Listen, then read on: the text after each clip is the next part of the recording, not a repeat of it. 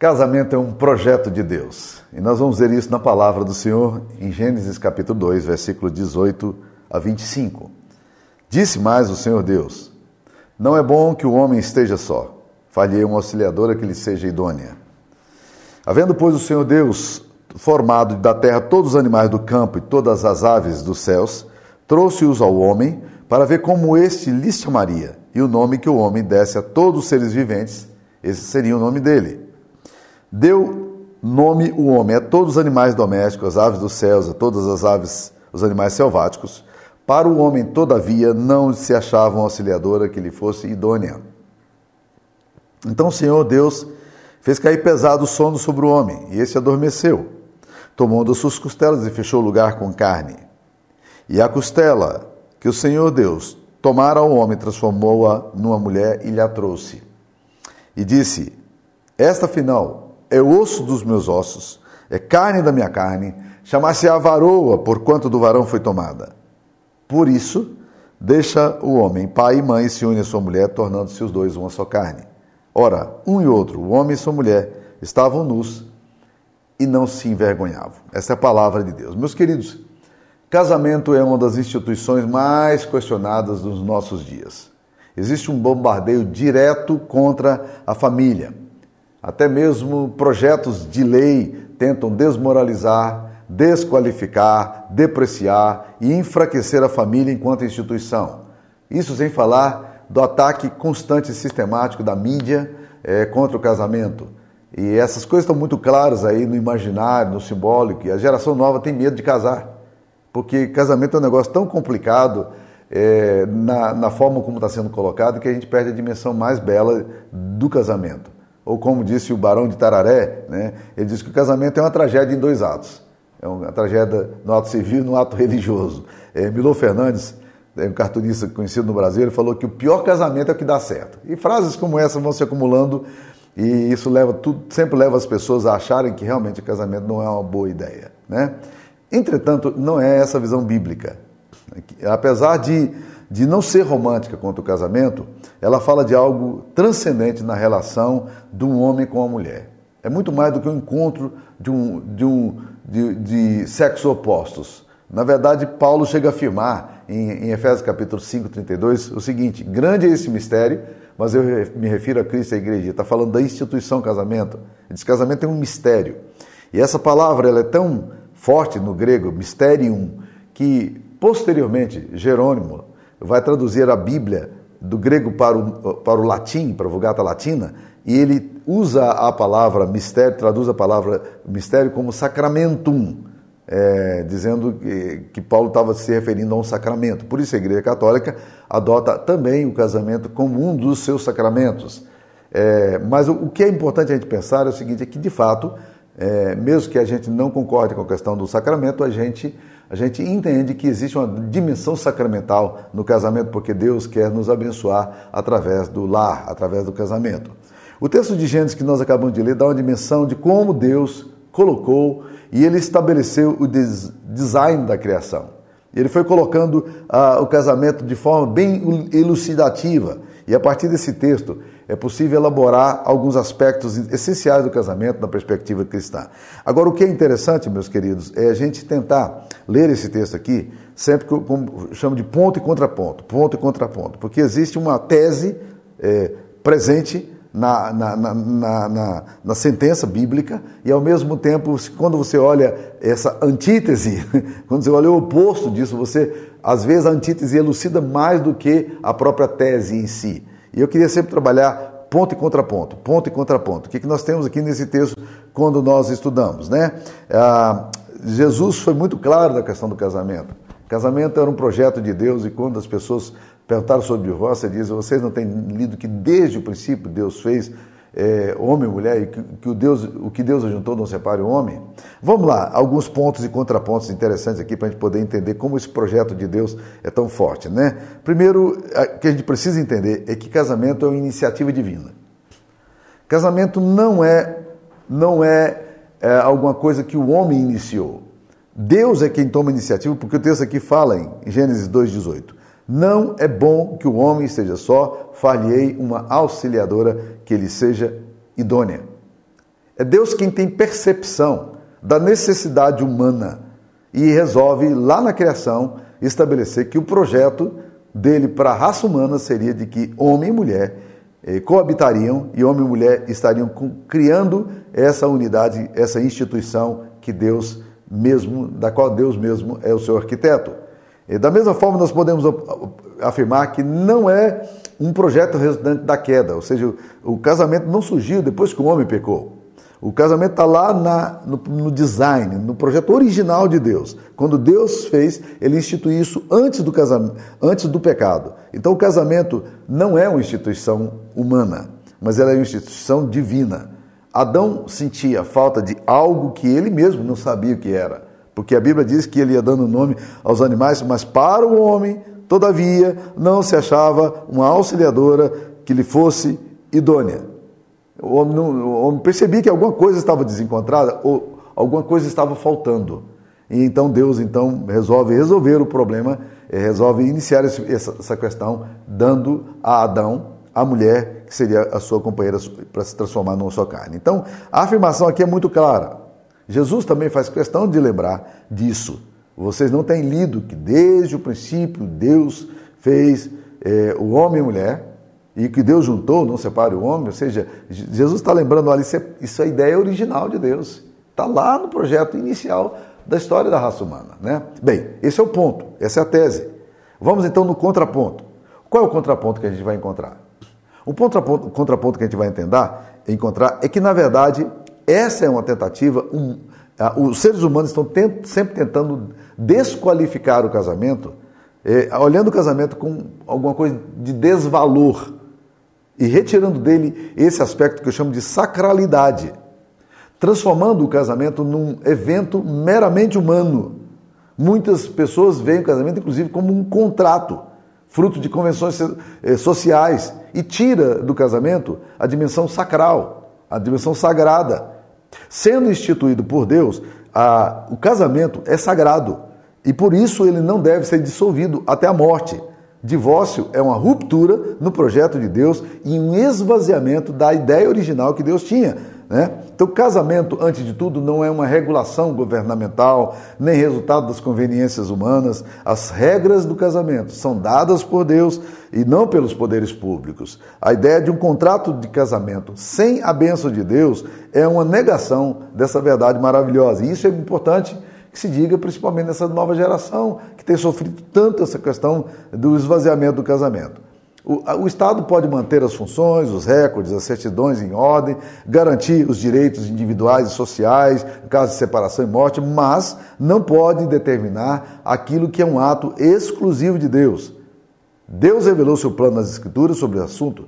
Por isso, o manual do casamento para o cristão não é o papel do cartório, apesar de o considerarmos importante e fundamental, mas a palavra de Deus. O ataque do, ao casamento não é uma coisa banal, mas vai direto a, contra o projeto e propósito inicial de Deus para a raça humana. Deus chama o casamento de aliança, não é um contrato. É alguma coisa muito mais profunda. É, Provérbio 2,17 vai falar sobre isso.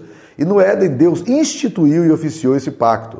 Um pacto solene, um compromisso entre o regulador e o sujeito, um pacto formalizado que traz bênção. Então, na primeira tese que a gente tem aqui é que casamento é uma iniciativa divina, não é um projeto humano. O contraponto é que casamento tem sido transformado num encontro meramente formal, é, numa coisa meramente humana, e não é. Casamento não é um contrato, contrato casamento é uma aliança. Segunda coisa é, que nós vamos encontrar nesse texto, que é a segunda tese que a Bíblia nos revela aqui, é que casamento foi um projeto para romper a solidão.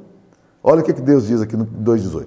Então disse Deus: Não é bom que o homem esteja só. Far-lhe-ei uma auxiliadora. Vamos prestar atenção nisso aqui. Quando nós lemos o texto bíblico sobre criação e a relação do homem com a sua mulher, nós ficamos impactados com a compreensão de que a razão principal pela qual Deus coloca o homem para viver com a mulher é, era a razão de criar nele um companheirismo. Esse era o objetivo dele aqui, era para romper a solidão. Viu Deus que o homem estava só e fez a mulher para ele. Deus estava preocupado que para romper a solidão do homem ali no Éden. Então, na verdade, o que o texto está querendo nos mostrar é aquilo que Jay Adams coloca de uma forma muito clara. Ele fala assim: o casamento, a instituição do casamento na Bíblia, não foi feito, e isso pode assustar alguns, não foi feito para sexo e nem foi feito para procriação. Não. O objetivo do casamento não é para esse. Sexo é, um, é uma das coisas elementares do casamento e necessárias, indispensáveis no casamento, a união física. Mas o objetivo, a razão pela qual o sexo foi feito foi para romper a solidão.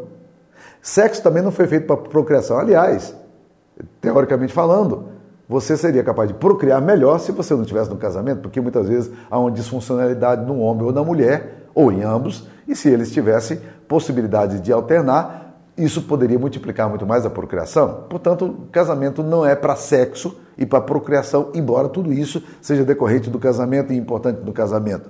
Mas casamento foi feito para quê? Para romper a solidão. Qual é o contraponto que a gente vai encontrar nisso aqui? O perigo. Infelizmente, é fácil perceber que muitas vezes, por causa da condição pecaminosa do homem, nem sempre o casamento rompe essa questão do isolamento e da solidão. Porque casais podem se proteger atrás das máscaras, é, do ocultamento, é, negar a vulnerabilidade, o relacionamento, e é um grande perigo da gente casar e continuar só, mesmo depois de casado. O fator casamento em si não é suficiente para romper a solidão, como bem escreveu o poeta Mário Quintana em, em 1998, num, num, poema dele chamado Liberdade Individual. Ele diz, ele diz que a palavra liberdade no casamento seguirá tendo a mesma importância que sempre teve na vida e que nós precisamos aprender a nos responsabilizarmos por nós mesmos, sem ficarmos escravizados pelo outro, e que saberá lidar com a própria solidão que só casamento algum elimina. Essa é uma questão que ele colocou é, dos votos que ele achava que seriam importantes para o casamento. Então o que, que a gente percebe? Por causa da pecaminosidade humana, o contraponto se torna o pecado. Casais se casam e continuam solteiros, continuam sós eles não conseguiram criar aquilo para o qual Deus os colocou junto o companheirismo. Portanto, o sexo tem que ser decorrência do companheirismo, a procriação tem que ser decorrência do companheirismo, porque o alvo principal lá no projeto inicial de Deus era romper a solidão, tirar você é, do individualismo seu, é, ajudar você a partilhar, é, criar em você essa capacidade de de relacionamento, de interrelação e de romper essa solidão que você tem. Terceira coisa que esse texto aqui nos fala, é, que nos mostra, é que essa terceira tese é que casamento é um projeto de igualdade. Olha aqui como é que o texto fala. É, que a Bíblia diz que Deus fez o homem do, dormir, fez o Senhor cair pesado o sono sobre o homem, é, 2, 21, e esse adormeceu, tomou uma das suas costelas e fechou o lugar com carne. Deus vai tirar, faz o homem dormir e tira do lado dele, da sua costela, ele tira ali a, a sua mulher. E Agostinho, há muito tempo atrás, ele já afirmava que a mulher não foi tirada do pé para não ser subjugada, nem foi da cabeça para não ser superior, mas ela foi tirada de debaixo do seu braço para ser protegida e do lado do coração para ser amada. E é isso que nós vamos perceber o homem e mulher são iguais nas funções eh, diante do, da criação, no projeto original de Deus. Ambos, homem e mulher, recebem a mesma função. Deus dá a mesma tarefa, o mesmo mandato cultural. Eles deveriam cultivar o jardim e guardar o jardim. Eles deveriam procriar, crescei, multiplicai-vos, enchei a terra. Né? O, até o nome que Deus dá aos dois é o nome de Adão. É isso interessante, né? Quando você lê em Gênesis capítulo 5, versículo 2, o texto diz: Homem e mulher os criou e os abençoou, e lhes chamou, lhes, plural, né? A ambos, lhes chamou pelo nome de Adão no dia em que foram criados. Portanto, não era Adão não era o nome de, de Adão só, era o nome dos dois, era o coletivo. Quem vai dar o nome de Eva é, posteriormente é Adão, capítulo 3, logo depois da queda, e no capítulo 3, versículo 20, diz: E deu o homem o nome de Eva, a sua mulher, por ser a mãe de todos os seres viventes. Portanto, meus queridos irmãos, até o nome era igual, as funções eram iguais, Por quê? Porque não era um projeto de superioridade nem de inferioridade. Homem e mulher os criou e os abençoou. Ambos foram chamados de Adão, que era é, nascido da terra, Adamã, né, o hebraico Adamã, né? E agora é muito interessante a gente poder perceber isso aqui, que a, a terceira tese que a gente tem é que o casamento é um projeto de igualdade, é uma auxiliadora idônea, ela é compatível, ela está no mesmo nível. E ela foi tirada da costela de Adão para ser sua parceira. O perigo aí é a opressão que tantas vezes acontece na história, a competição, a tentativa de dominação, fruto da cultura pecaminosa e do pecado, Relacionamentos facilmente se tornam formas de manipulação e superioridade, tendo a marca do pecado ali presente e destruindo o propósito original de Deus. Mas Deus fez um homem e mulher e os colocou junto e, fez esse casamento exatamente sem nenhuma perspectiva de superioridade. E, e o apóstolo Paulo vai, vai frisar isso lá em Gálatas 3,28, que ele fala que em Cristo não há judeu, nem grego, escravo, nem livre, nem homem, nem mulher. Todos são um em Cristo. É a primeira vez que na religiosidade, na história da religião, a mulher e o homem são colocados no mesmo nível. Na verdade, Jesus está reconstruindo o propósito original do Pai lá no Éden. Essa é uma reconstrução que Cristo faz. É a primeira vez que a mulher é admitida, por exemplo, como é, é, no, no hall de membros, é batizada, as mulheres também são batizadas, elas passam pelo ritual. Então, meus queridos irmãos, quando a gente vai olhar para os textos bíblicos, a gente percebe que a ideia original era exatamente essa, é de um projeto de igualdade. Então, o perigo é a dominação, a subjugação, é a leitura equivocada em relação a isso aí. Aí alguns homens falam, mas a Bíblia fala que a mulher deve ser submissa ao homem. Mas você já parou para pensar que submissão significa estar debaixo de omissão? Submissão não é para a pessoa se tornar um capacho, um tapete, um carpete para você pisar em cima. Não, não, não há na Bíblia esse texto. E se você é uma pessoa que insiste nisso, seria muito interessante que você começasse a ler Efésios, capítulo 5, versículo 22, não nessa dimensão que você anda lendo. Porque Efésios, capítulo 5, 22, fala: as mulheres sejam submissas ao seu marido como ao Senhor. Ok? É, esse é o texto que a gente gosta. Mas no capítulo 5, versículo 21, o texto anterior diz aí: sujeitando-vos uns aos outros no temor de Cristo. Homem e mulher devem se sujeitar um ao outro no temor de Cristo. Então, é, quando o apóstolo Paulo está colocando aqui, ele está falando das funções e não do gênero. Ele não está dizendo as mulheres devem ser submissas aos homens. Está falando as esposas devem ser submissas ao seu marido. É uma questão de papel, é uma questão de função que é delimitada e estabelecida. Mas não há projeto de superioridade nisso aqui, não. Nem, em nenhum momento a gente pode pensar. Esse é o perigo do equívoco no projeto original de Deus, gente transferir para a dimensão, para a leitura pecaminosa que nós carregamos. Né? Quarta coisa que esse texto vai falar é que, que casamento é um projeto de apoio e complementaridade.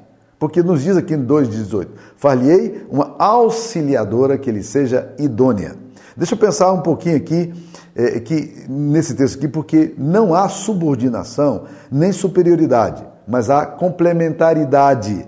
Os dois juntos se apoiando e trabalhando. Porque quando a Bíblia diz, falhei uma auxiliadora, você pode dizer, ok, mas quem auxilia é superior, é inferior ao que está fazendo a obra.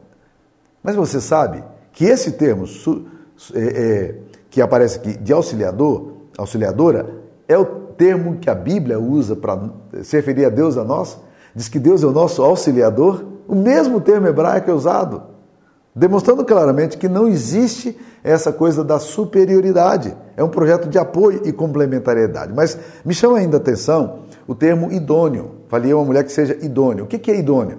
Idôneo é alguém que é compatível, alguém que está no mesmo nível. A gente usa sempre idoneidade para se referir à integridade, e de fato pode ser traduzido assim, mas não nesse texto.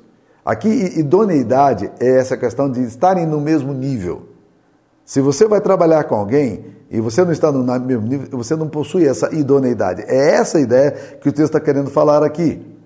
E o texto de Eclesiastes que nós lemos no início, ele fala é, dessa forma: melhor em serem dois do que um, porque tem melhor paga do trabalho, porque se cair um levanta o outro, porque é, ai, porém, do que estiver só, porque caindo não haverá quem o levante. Também, se dois dormirem juntos, se aquentarão, mas um só, como se aquentará o cordão de três dobras, não se arrebenta com facilidade. Essa junção do homem à mulher e o Espírito de Deus, a presença de Deus, que é a terceira dobra aí nesse relacionamento, isso tudo é que vai fazendo essa complementariedade, essa junção maravilhosa. Então, meus queridos, é isso que a Bíblia está falando. Qual é o perigo? Qual é o contraponto disso?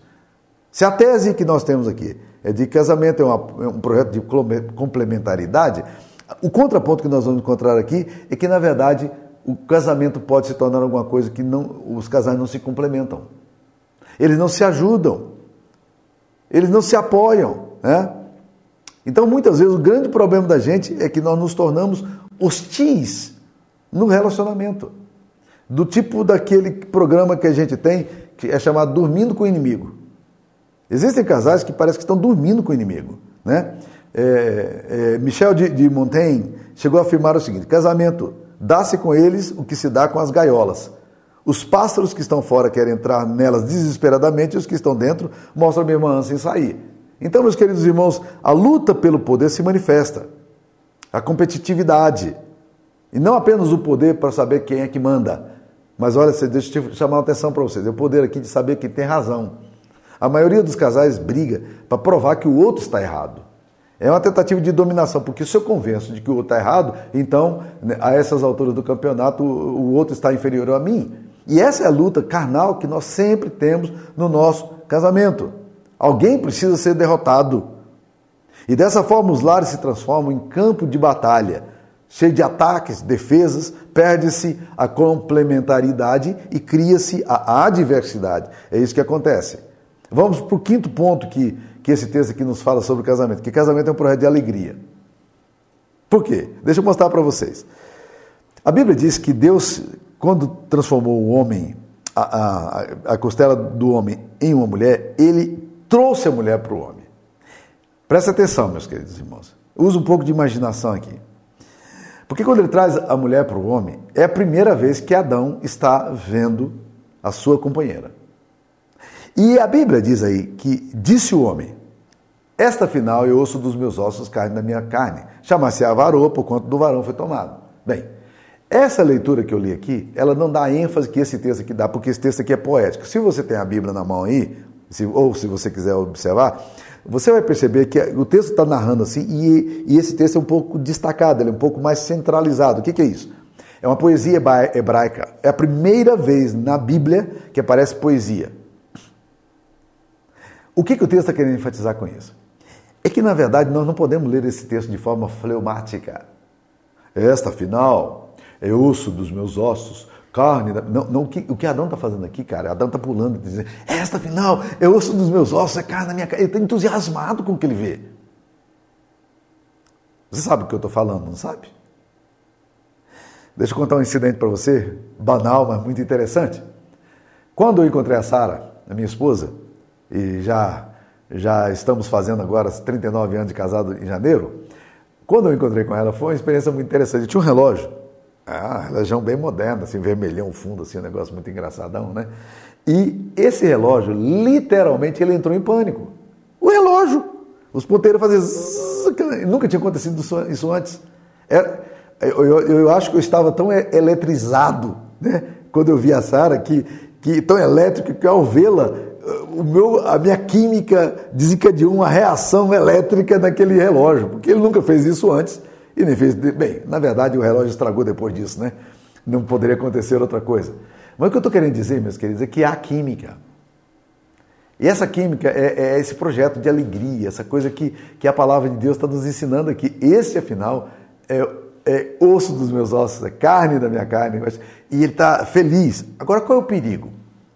Se esse é o, é o, propósito de Deus, se essa é a tese que nós encontramos aqui, de que casamento é um projeto de alegria, por que, que casamento está se transformando num lugar chato, de mau humor, de falta de espontaneidade? Por que, que os casais não riem juntos mais?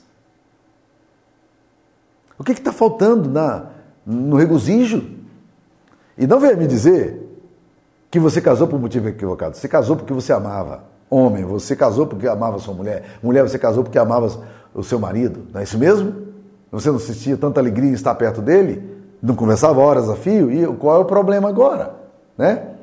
Está perdendo, sabe o quê? Está perdendo a compreensão e a aplicação dessa grande verdade que casamento é um projeto de alegria. Deus não te fez, não te colocou no casamento para te escravizar, mas para te alegrar o coração. E Adão regozija com isso. O contraponto, portanto, é o mau humor, é o cinismo, é a indiferença, é a mágoa. O contraponto que nós temos aqui, o perigo que a gente tem aqui, é exatamente desse fato de que muitas vezes nós transformamos nosso lar no inferno. Eu gosto muito de contar a história de Catherine Chopin, que é um articulista do The Globe, de Boston Globe, que contava a história de, que, de um vendedor ambulante. Ela disse que esse vendedor ambulante ele chegou numa determinada loja de sapato e perguntou ao, ao vendedor se ele tinha um sapato de determinada marca ou de determinado modelo. E ele buscou o sapato. Quando ele buscou, é, ele perguntou qual era o número e ele trouxe o número que era, para ele, é o número 3940. E ele pegou aquele sapato e quando colocou no pé, a, o, o vendedor viu que o sapato estava apertado. E então ele chamou, ele falou para o rapaz: Olha, talvez o 41, 42 seria melhor para você. Ele disse: Não, não, não, tá bom assim mesmo. Como assim tá bom? Estou vendo que o sapato está apertado, mas o vendedor tem sempre razão. Problema dele. Ele disse: Eu posso ficar com o sapato? Pode, paga lá no caixa, pode sair. Aquele homem saiu com um sapato novo, mancando, já estava doendo, e foi embora. E o vendedor ficou dizendo: Tem cada gente maluca, né? Ah. Depois de um determinado tempo, alguns meses depois, o mesmo comprador voltou no mesmo lugar e procurou o mesmo vendedor se ainda tinha naquele sapato que ele queria comprar. Ele comprou o mesmo sapato com o mesmo número e saiu do mesmo jeito, de forma apertada. E se tornou um freguês conhecido dele. Toda vez vinha e comprava um sapato de um número inferior. E ele não entendia por quê. Aí um dia, aquele homem que comprava sempre o seu sapato com um número inferior veio à loja e agora ele disse, quando foi buscar o sapato, disse: traz o sapato 41, 42. Ele trouxe o sapato 41, 42, calçou. E o vendedor disse: agora tá ok. Mas aí o vendedor já estava com intimidade e queria perguntar para ele: por que é que você sempre comprou um sapatinho um pouquinho mais apertado? Aí ele disse: cara, é um segredo, eu vou te contar. É o seguinte: eu sempre tive um relacionamento péssimo com a minha esposa. Eu sou vendedor ambulante, eu preciso sair para visitar a loja, sou vendedor, né? E clientes. E andar é sempre um suplício para mim com o sapato apertado. Com o passar do tempo ele amolece um pouquinho, mas continua sendo um sapato apertado. E quando eu sofria muito com aquele sapato apertado, às vezes dava calo, era complicado, mas eu lembrava o seguinte: pelo menos um alívio eu vou ter. Quando eu chegar na minha casa, eu vou poder tirar esse maldito sapato. Porque quando eu chegava, chegava em casa era só problema. Eu não tinha nenhuma alegria. Mas agora nós separamos e agora eu estou querendo um sapato um pouquinho melhor. Você está entendendo como é que a gente faz, às vezes, com o nosso casamento? Eu tenho acompanhado casais que estão se separando. Eu me lembro muito bem de uma mulher da igreja que eu fui conversar com ela. Ela decidiu separar do marido. E eu perguntei, minha irmã, mas por que, que você está largando o seu marido? Ela disse, nós perdemos a capacidade de rir juntos. Nós perdemos a diversão. É a perda do princípio de Deus aqui que o casamento é um projeto de alegria. E se, se você não está experimentando isso, você pode começar a pedir a Deus: Deus me, me transforme numa pessoa mais menos mal-humorada. A Bíblia diz que a mulher rixosa e intrigante é horrível viver com ela. Mas a, a Bíblia também fala, fala do, do marido autoritário, que tantas vezes é, é, é tão, tem um humor tão ruim. Nós precisamos ter a graça de Deus para poder caminhar e para superar esse contraponto aí tão complicado, né? Eu queria dizer mais uma coisa, é que casamento é um projeto de privacidade. Olha o que o texto fala aqui. Por isso deixa o homem, pai e mãe se une a sua mulher. É privacidade. É, o casamento envolve uma ruptura. Casais sofrem quando não conseguem quebrar o vínculo umbilical e casam sem romper com o sogro, com a sogra e ficam sempre correndo atrás do sogro e da sogra para resolver suas crises. Não envolva o sogro e sogra, tente trabalhar sozinho esse negócio aí. Porque ah, esse dedo, essa, essa, essa, essa coisa invasiva pode ser muito complicado. Deus disse: deixa o homem pai e mãe. Essa ruptura, por mais dolorida que seja, ela é importante. A gente entende que há momentos em que há crises no casamento, há necessidades de apoio dos pais, às vezes o filho está desempregado, as coisas estão complicadas e precisa ajudar, mas isso precisa ser por um tempo, porque os dois precisam da privacidade, eles precisam amadurecer juntos, eles precisam superar seus problemas juntos, eles precisam é, ter a sua, a, as suas dificuldades resolvidas juntos, como parceiros. Né? Então, o perigo aqui nesse negócio de, de, não tendo privacidade é que falta essa incapacidade de, de, de cumplicidade, onde as pessoas penetram, todo mundo sabe da vida de todo mundo, não há segredos, não há cumplicidade. Né? E os pais não deixam os filhos amadurecerem, não deixam eles resolverem os conflitos, fica enfiando no meio, atravessa e fica dando palpite, sogros invasivos que tomam decisões para os filhos, filhos acomodados que querem isso que querem isso e que não crescem. Então, casamento é um projeto de privacidade. Deixa eu ir para o último ponto que o tempo está indo. Casamento aqui, meus queridos, e o sétimo ponto. No projeto original de Deus, casamento é um projeto de intimidade. Olha o que o texto fala. Ora, um e outro, homem e mulher, estavam nus e não se envergonhavam.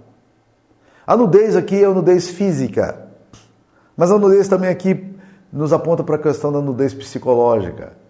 É, a capacidade de ser autêntico, de expor em seus temores, sem serem ridicularizados, sem serem diminuídos. Né? Casais, estar nu tem a ver com transparência e vulnerabilidade, mas estar nu também tem a ver com, com intimidade física, vida sexual plena, sem recalques. Muitas vezes a gente foi traumatizado por abusos ou por por aprendizado equivocado, por distorções de pedagógicas da nossa alma, famílias que não sabem lidar muito bem com a sexualidade, a gente precisa retomar a Bíblia, precisa estudar um pouco mais da palavra de Deus, precisa ler bons livros evangélicos sobre o assunto, precisa aprender essa dimensão maravilhosa da sexualidade como expressão divina. Sexo não é pecaminoso, sexo vem antes do, da queda do homem. Esse modelo de casamento, essa forma de casamento, esse projeto de Deus não vem depois da queda. Ele vem antes da queda. Não tem a ver com o pecado. O fruto que Adão comeu que era proibido não era o sexo.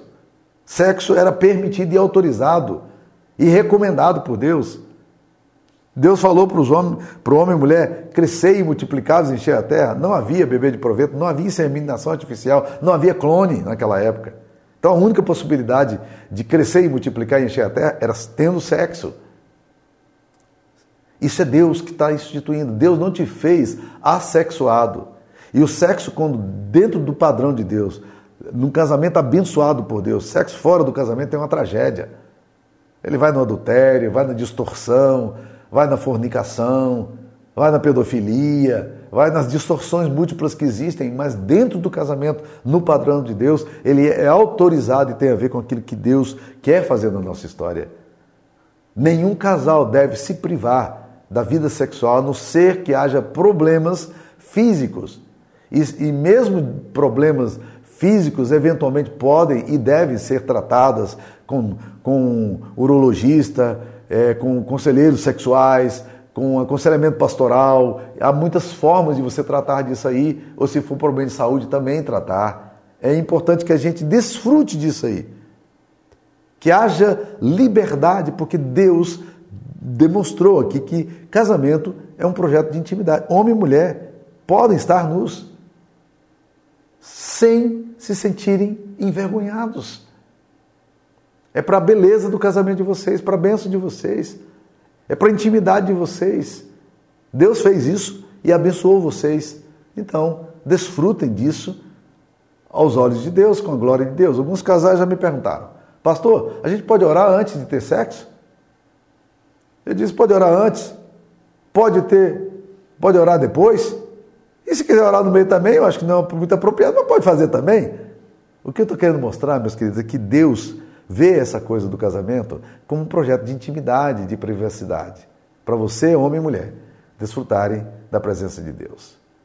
Isso tudo, meus queridos amigos, tem a ver com o ministério de Jesus, com a obra de Cristo, com o plano completo que Deus fez, que começa lá no Éden e que, que rompeu com o pecado humano, mas que Jesus Cristo vai tentar restaurar lá na frente. E a primeira coisa que Jesus faz, no primeiro milagre dele, é a restauração de um lar que tinha perdido a alegria, um lar que tinha perdido o sabor, um lar que não tinha vinho. Deus talvez esteja querendo fazer isso com você. Quem sabe é, seja essa hora dele efetuar um milagre também no seu casamento, restaurando todos esses pressupostos maravilhosos que Deus mesmo estabeleceu. Que Deus te ajude. Vamos orar? Senhor, aplica essa palavra no nosso coração. Ajuda-nos, ó oh Deus, naqueles pontos nos quais nós temos errado, Pai. Alinhe o nosso coração, os nossos desejos ao Senhor. Nos ajude, Deus, inclina o nosso coração a Ti. Nos ajuda, Deus, a aprender do Senhor. Enche o nosso coração com a Tua graça, enche o nosso coração com alegria, dá um casamento abençoado, Deus, para cada um de nós, cheio de alegria, cheio de sexualidade, abençoada pelo Senhor, de gente que vibra por estar junto, Pai. Que o Senhor possa nos abençoar, que nós entendamos que casamento é um projeto seu, não é um projeto humano, é um projeto para bênção, é um sacramento bendito do Senhor para as nossas vidas. Que Deus nos abençoe, ó Pai. Que o Senhor nos abençoe, em nome de Jesus. Amém. Deus te abençoe uma semana de paz.